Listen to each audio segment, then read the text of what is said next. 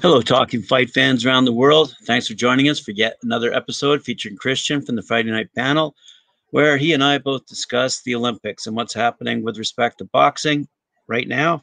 I don't know. You're going to fill me in, Christian. What's going on? As always, as always, Graham. As we know, we're going to waiting right now on the new playbooks for the uh, for the Tokyo 2020 Olympics. So Japan's Kyodo News Agency, citing unnamed sources, said that now athletes and staff are going to have to be tested twice within 96 hours before leaving home. And they're also going to be tested once they arrive in Japan.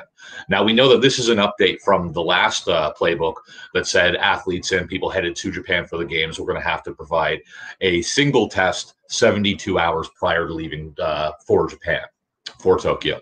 So this is the first uh, first of the upgrades that we're seeing. The first thing that we're seeing that they're stepping up. Um, however, the playbook for athletes is due to be updated tomorrow, with playbooks for media and others to be unveiled on Friday. A final edition of the playbook is going to be published in June. So either tomorrow or possibly Thursday, depending on what time tomorrow they actually release that. I will definitely have a look through and I'll let you guys know what updates we can expect from the athletes' uh, perspective from the last playbook. I'll keep you guys posted on that one. Uh, now, in a bit of an update, though, uh, on a local story here, Mandy Bujold and uh, her uh, Olympic prospects at this point in time. With the clock now ticking down, Mandy, Mandy Bujold's Tokyo Olympic dream, it is now coming down to a pending decision by the International Olympic Committee this week that could determine her fate. Now we covered some of this last week, so a lot of you guys will be uh, remember will remember this. Bujold, who is one of Canada's most successful boxers with two Pan American titles as well as 11 national championships, has now secured legal representation in the fight to qualify for the Tokyo Olympics. So Bujold said, "This is the final round for me. I've got to go all in. This is how I want to end my career." On a high note with an Olympic medal on my neck. I have to do whatever I can to get there and to fulfill that dream and then retire. So right now, Bujold is not in line to compete in Tokyo. She was supposed to get the chance to qualify at the game to sorry for the games at the uh, Argentina qualifier next month, but due to the pandemic, it's forced the cancellation for the Americas qualifier for the second time and well, I guess second consecutive year and second time in a row.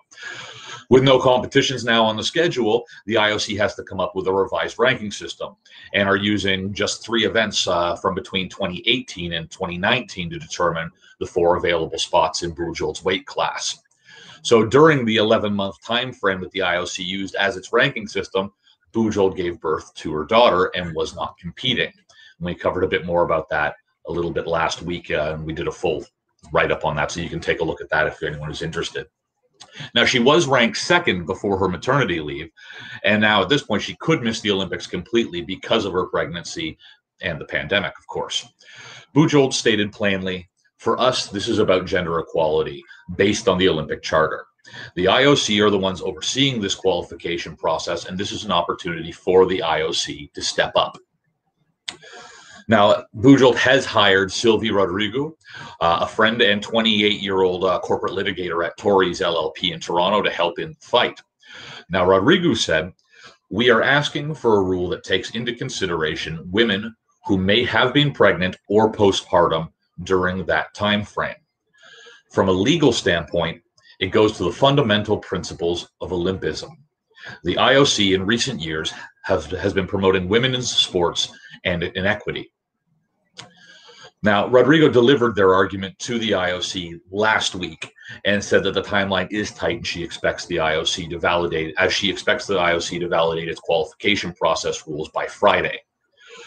Rodrigo said that they are prepared to go to arbitration should the IOC not rule in their favor, but she said that they do remain optimistic at this point that the organization will make the right decision and give Bujold a spot at the Tokyo Olympics.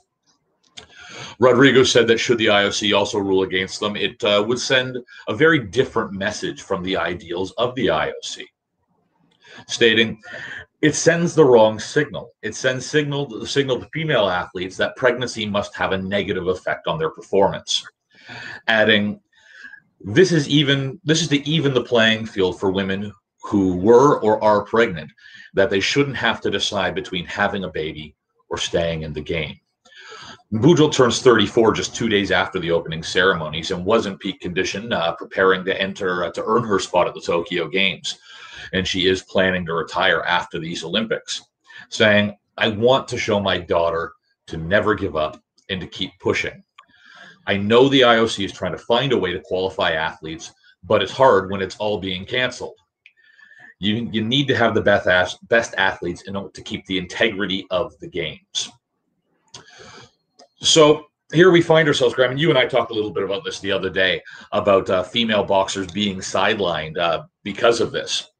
Because uh, unfortunately, for a lot of female athletes, this is obviously not just uh, limited to boxing.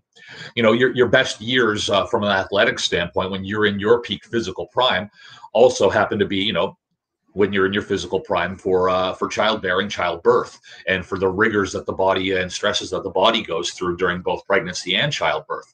So it's it's sad that we're seeing boxers getting discounted because of this, especially seeing as she's obviously back in fighting shape now, and to discount a boxer because they've gone through the uh, you know through childbirth, saying that they're not able to get back to that you know world class standing is just a silly is a silly thought. So I'm hoping that they're going to uh, we're going to see a ruling in her favor, and not just in uh, Mandy Bujold's favor, but also just as a broad spectrum uh, reform for what we're seeing uh, for female athletes as part of the uh, part of the qualification process right across the board. Now we've had some people uh, chiming in here saying, you know, hey, don't get pregnant if you know in, in, an Olympic year or coming up to an Olympics. But the simple fact is, you shouldn't have to make that decision, and they should make the road back after paternity or uh, maternity or postpartum a little bit easier for these athletes. A great example right here about a, uh, a boxer who uh, has come back from eternity and is doing great things right now. Just to kind of, you know, put a fine point on this, and we hope the best, obviously, for Mandy, but looking to our friends across the pond here. British boxer Charley Davison has made a stunning return to uh, competitive uh, action after reaching the finals of the Belgrade Winter Tournament. Now, after last competing more than 14 months ago at the Boxing Road to Tokyo London qualifier in March of last year, Charley Davison secured three unanimous wins in quick succession at the tournament in Serbia. So, the mother of three has uh, flown to Belgrade with the 13 strong Great Britain uh, boxing squad ahead of the rescheduled Tokyo 2020 Olympics and European uh, boxing qualifier, which is scheduled for Paris in June. Fingers crossed. Uh, now, after unanimous points wins over France's Gloria Demeldia, Belarus's Yulia Pensovich, and Russia's, Russia's Alexandra Kulishova, the flyweight has guaranteed minimally a silver medal and a place in the 51 kilogram final. So Davison uh, tweeted, three fights on the bounce, three unanimous wins. Good for her. So after sealing her place in the finals against Nina Radanovic of Serbia, a Team Great Britain spokesperson uh, hailed the victories for, quote, Supermom Charley after she made three wins in as many days on her return to competitive action. The spokesman said, the mom of three, who only returned to the sport after a seven year hiatus in 2019, last boxed at the Boxing Road to Tokyo London qualifier, where she won her opening bout, meaning that she's only one victory away from securing her place on the plane to Tokyo when that tournament resumes in June. Once again, fingers crossed for that one. Other than Dave, other than Supermom, our friends uh, across the pond had a bit of a mixed bag during semifinal action at the uh, Belgrade Winners Tournament. Caroline Dubois unfortunately lost to Chile's Valentina Busta, Bustamante in the 60 kilogram category. Shavon Clark lost to Russia's Timur uh, Gamatsov in the 91 kilogram category. Uh, Frazer Clarke is headed to the finals, though, with a win against Kazakhstan's Nurlan Saparbe in the 91 plus category. Galal Yaf- uh, suffered loss to Kyrgyzstan's Azat Usenilov in the 52 kilogram class. Peter McGrail lost to Kyrgyzstan's Alibek Esenbek in the 57 kilogram category. Not one, but both McCormack brothers unfortunately suffered losses to uh, Russia's Artur Sulanikov and uh, for for Luke that is, and Serbia's Vahid Abasov for Pat, respectively. And before I was able to get this out, Big T did chime in. Closing things out, Ben Whittaker, though, will be fighting for gold after his win against Montenegro's Peter Marcic. Yes, Big T, I was going to get to that. For those of you who don't know, friend of the show, Big T is uh, is Ben Whittaker's father. So we like to make sure we keep tabs on Ben whenever we can. So we'll be seeing uh, we'll be seeing a bit more from him, and we're looking forward to the gold to hopefully a gold medal for Ben. And then maybe we can get Big T to actually uh, pop onto the show and say a few words. We'll see what we can find. But uh, yeah, that's what's going on in Serbia right now, and that's what's going on around the rings from an amateur standpoint the last few days. So hopefully, uh, again, we're going to see big things from big uh, from Ben Whittaker, and hopefully, we're also going to get a chance to see big things coming up from Mandy Bujold come Tokyo in July. And like I said, I will keep you guys updated as the playbooks uh, do update later this week.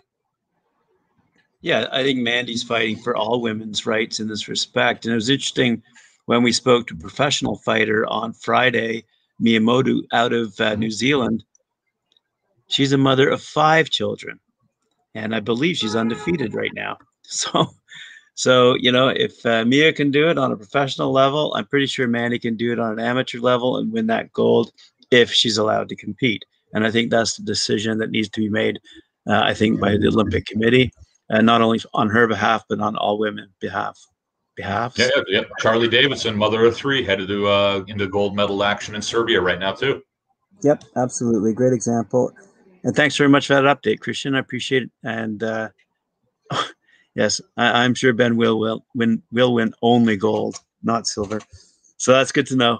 Um, and I'm sure there's many other. Is there another tournament after this one? By the way, like um, for, for the uh, Olympics? Yeah. Well, well, here, here's well. At this point, they're not Olympic qualifiers anymore, other than right. the actual Olympic qualifier coming up in June in Paris, theoretically. Uh, but there are other AIBA sponsor events. Uh, theoretically, and I was going to touch on this tomorrow because uh, I was hoping for uh, further updates. So we will touch on this tomorrow. They have the uh, in May. There's the Asian Championships are uh, are going on. So, but those are supposed to be held in New Delhi which if you think things are bad in Japan right now, things are off right. the charts in in uh, New Delhi at the moment. So once again, that's that's kind of a bit tenuous right now, but that is another large tournament that was due to take place in May. There's another, I think, tournament taking place in Texas in May as well. Uh, but uh, we'll have to see what which ones go forward and which don't. But there are still there's definitely still boxing happening because remember, not everybody qualifies for the Olympics, but there still is international competition happening Correct. After the Olympics happen, then you know we've got world uh, quality. We got world championship, AIBA world championships going on. Then after that, we'll be sliding into uh, about in a year's time from now. We'll be looking at uh, Birmingham 2021 uh, for well, actually next year, Birmingham 2022 for the Commonwealth Games. You know, we keep going. There's always there's always going to be amateur boxing. There's going to be big tournaments coming up. So once the Olympics are over, we're just going to shift focus. You and I uh, to AIBA World Championships, Commonwealth Games, Pan Am Games, all the big major uh, ones where we're going to see these up and comers before they turn pro. Correct. Absolutely. Mm-hmm. Thanks very much, Christian. Appreciate it. Thanks very much for all the viewers out there sending in their comments. Much appreciated. And we'll see you tomorrow. We'll talk then.